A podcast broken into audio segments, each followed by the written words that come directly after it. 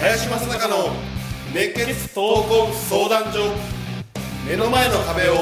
壊すヒント。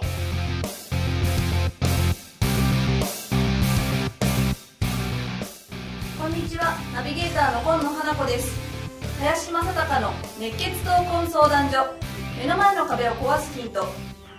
この番組ではさまざまな年代の男女からの質問や相談に平成の侍林正孝がスコンと突き抜ける答えをお伝えしていきます。それでは林さん今週もよろしくお願いいたします、はい、よろしくお願いします。はい、今週も大月さんがお休みですので今日はいつも裏方でねやっていただいている山根徹さんに来ていただいております。よろしくお願いします。よろしくお願いしますそしてあごめんなさいええ最近代打が多いなと。ね本当ですね はい。頑張ります、はい、お願いします。そしてゲストには梅沢美桜さんに来ていただいております。どうぞよろしくお願いいたしよろます。しくお願いします。はい。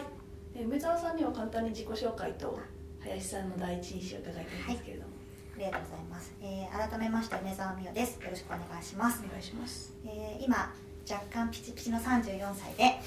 子供が2人います。えー長女と次男、えー保険業に携わって10年間経ちました。えー林さんと会った第一印象としては、え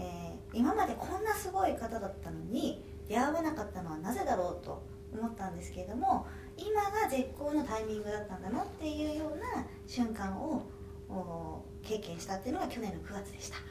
なのでまだ出会って、えー8ヶ月10ヶ月ぐらいなんですけれども最初はねとても恐れ多くて話せないと思っていたんですがとても可愛がりをねしていただきますので あのどんどんどんどん波動共鳴をしているっていうような状態で今日も参加させていただいていますどうぞよろしくお願いしますよろしくお願いしますはい、それでは質問に移りたいと思います。20代営業職です。新卒で2019年に大手金融系の会社に入社。現在は研修を経ていよいよ現場に出る頃に差し掛かり、配属先での近い先輩社員とのギャップに悩んでいます。私は新人賞という目標を掲げ周りにも公言しているのですが先輩たちはなんとなくやっていればいいという方が多く早くも浮いていますこの先ここでやっていけるのかという気持ちしか不安しかなく、この先ここでやっていけるのかという気持ちや不安しかなく自分の言葉に押しつぶされそうなのですがこんな時どうするべきでしょうか？という質問です、いいね。いいね林さんのうん。そもそもね、どんな組織行ってもね、あの、まあ、日八の法則があるんでね、えーまあ、組織で言うと262ってよく言うんだけども、まあ、大体8割の人間はね、あの、腹から勝負にならないんだよね。いや、その仕事に対する仕事感っていうかな、もともと全然違う人種でね、まあ、せいぜい、だから2割の人間との、えーまあ、この新人賞っていうことを言うんであればね、まあ、この辺の争いになってくる、まあ、もっと言うとね、その中の20%ぐらいだから、大体100人いて4、5人なんだよね。まともに、あの、本気でやってる人間って。ぐらい、まあ、大したことないってことなんだよ。でも鼻から勝負ならない人間が多いから。だから、その先輩を見た時も、だって8割の人間がそうじゃないわけだから、そうじゃない人間と一緒に行くことが多いよね。うんだからそもそもいないっていうふうに思った方がよくて、まあ、何人の会社か分かんないけど、まあ、大手金融機関だから、まあ、例えば1万人だとするとね、まあ、その中で、まあ、2000人が、まあ、普通にある程度できる。でその中の 5%500 人ぐらいがね、えーまあ、ある一定レベルで、えー、しのぎを削ってる。まあ、こんな感じなのかな。だからあんまり気にするする必要なくてね、たまたま周りに普通の人がいたというだけなの。えーこれはね。これ見るなんか逆に、ね、こういったことをはい逆に経てきてやってるわけで今。そうですねね、ちょっと感想を聞きたいね。私はもうこれ読んだ瞬間にチャンスとしか思えなかったですね、うん、逆にそういう環境にあることによって自分が数字とか成績を出していくことで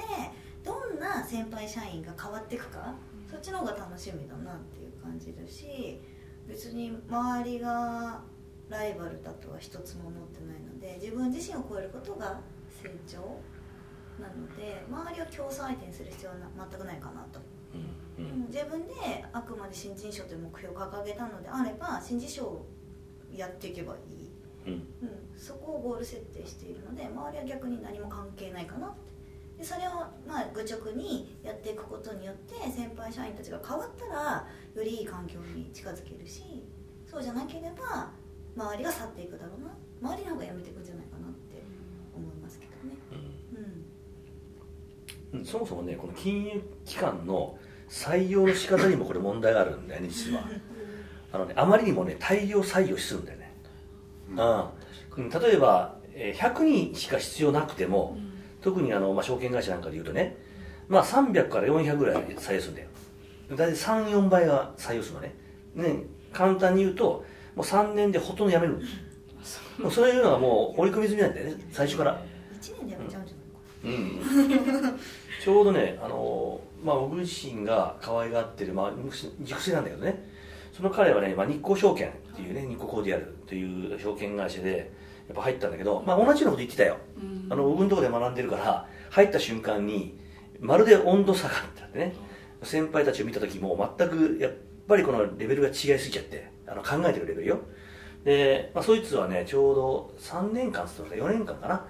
最後はね全国で3位までなったかな。でもそのさ最後辞めた時はあの本当に謝罪に来て「すいません1位になりませんでしたと」まあでもね1万人やそこらいる会社で3位だからまあまあいいよね、まあ、そういう中でもその彼はあの、まあ、そこから転身してねあの会計士になるっつってね、まあ、公認会計士にね今なって活躍してるけどやっぱり物の捉え方そのものがねあのなんですかねあの本当自分に向き合って成長意欲が高い人間とそうじゃない人間があのいるっていうことだけ、で、えっと、もっとね学学べることがあってねで大したことなくないなと思っててもいいとこあるんだよね、ある一定レベルでこの採用してるから。いや逆にねそういう先輩たちのいいところ自分じゃないものそこにちょっとフォーカスをしてみると多分文句も出なくなるよ。必ず自分よりいいところ持ってるから、まあ、そういうね見方も少し入れていくといいなとは思いますね、えトールなんかどう意見これを読んだ時に思ったのは目標を公言してコミットしてる割には自分の言葉に押しつぶされそうなんですがとそれもなんか先輩たちのせいでみたいな感じでまだ弱っちいなみたいな感じを感じたなというのが第一印象でうーんまあだから自分もなんならその262の8の方なんじゃねえの？とかっていうふうにちょっと厳しめに見ると思っちゃうでも本当に思ったんだったらやりきるぞってなれば他人の目とか先輩も気にしないし自分が目標にする人が目につくだろうしその人に会いに行くだろうしその人に教えを請うだろうしって言って自分でこういる環境を変えていくっていうのも若いから多分できると思うからそこに目がいってない時点で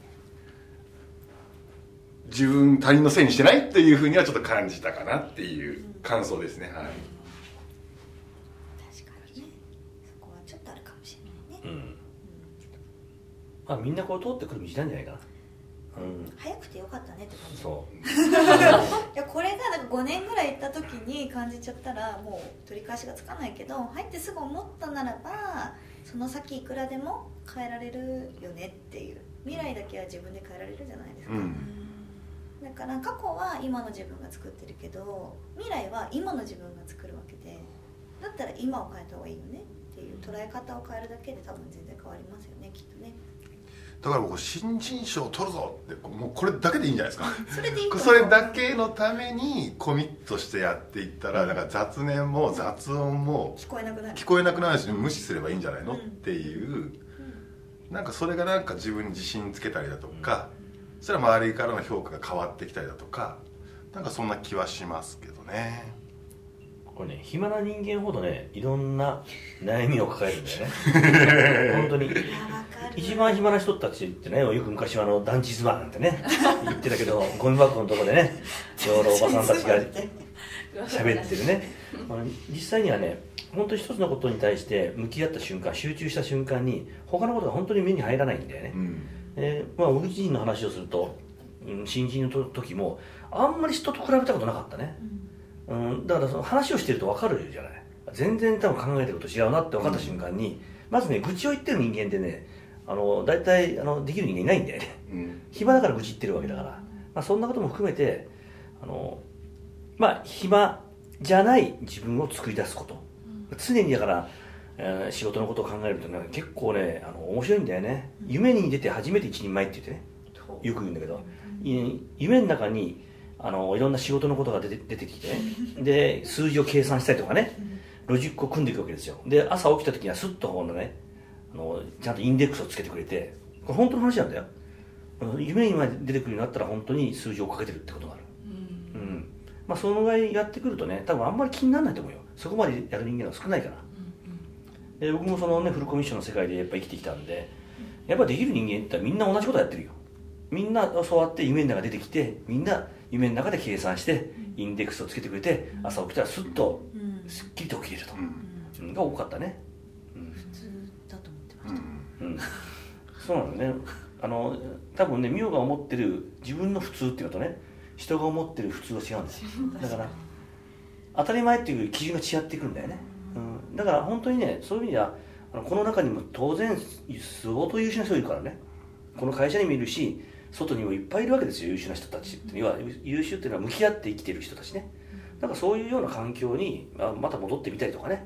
うん、行ってみたりすると全く変わると思うんです。あと若いからもうバランスを取る必要はないなと思っていて、バランス取るのは例えばね30になったりとか役職ついたりだとか、なってから全体最適を考えてとかっていうところでやればよくて新人なんだからうるせえなぐらいでね。そうそうそう生意気でもう一本筋取って俺は新人賞だと。なんかそれぐらいがなんか分かりやすくてなんかガッツがあっていいねって思うもんね。逆にうん。できてる人から見たら、うん。うん。すごい後押しされたと思いますね はい林さん山根さんそして梅澤さんありがとうございました。はいありがとうございます。この番組ではリスナーの方々からいただくご質問を募集しています。自分の人生や日本社会のことなど林正孝に聞きたいことをどしどしご応募ください。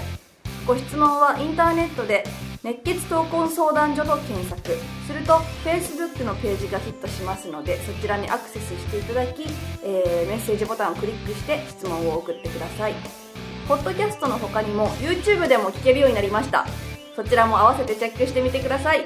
皆様からの質問お待ちしております。それでは次回もお楽しみに。